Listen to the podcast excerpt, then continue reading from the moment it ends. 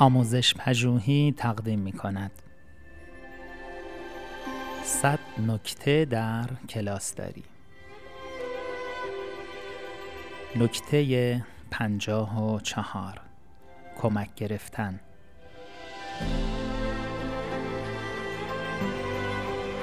خوب است شبکه ارتباطی مفیدی در مدرسه تان ایجاد کنید، به طوری که بتواند زمینه حضور دفعی سایر معلمان را برای حمایت از شما در کلاس، حتی اگر حداقل برای دقایق آغاز و پایان جلسات کلاسی است، فراهم نماید.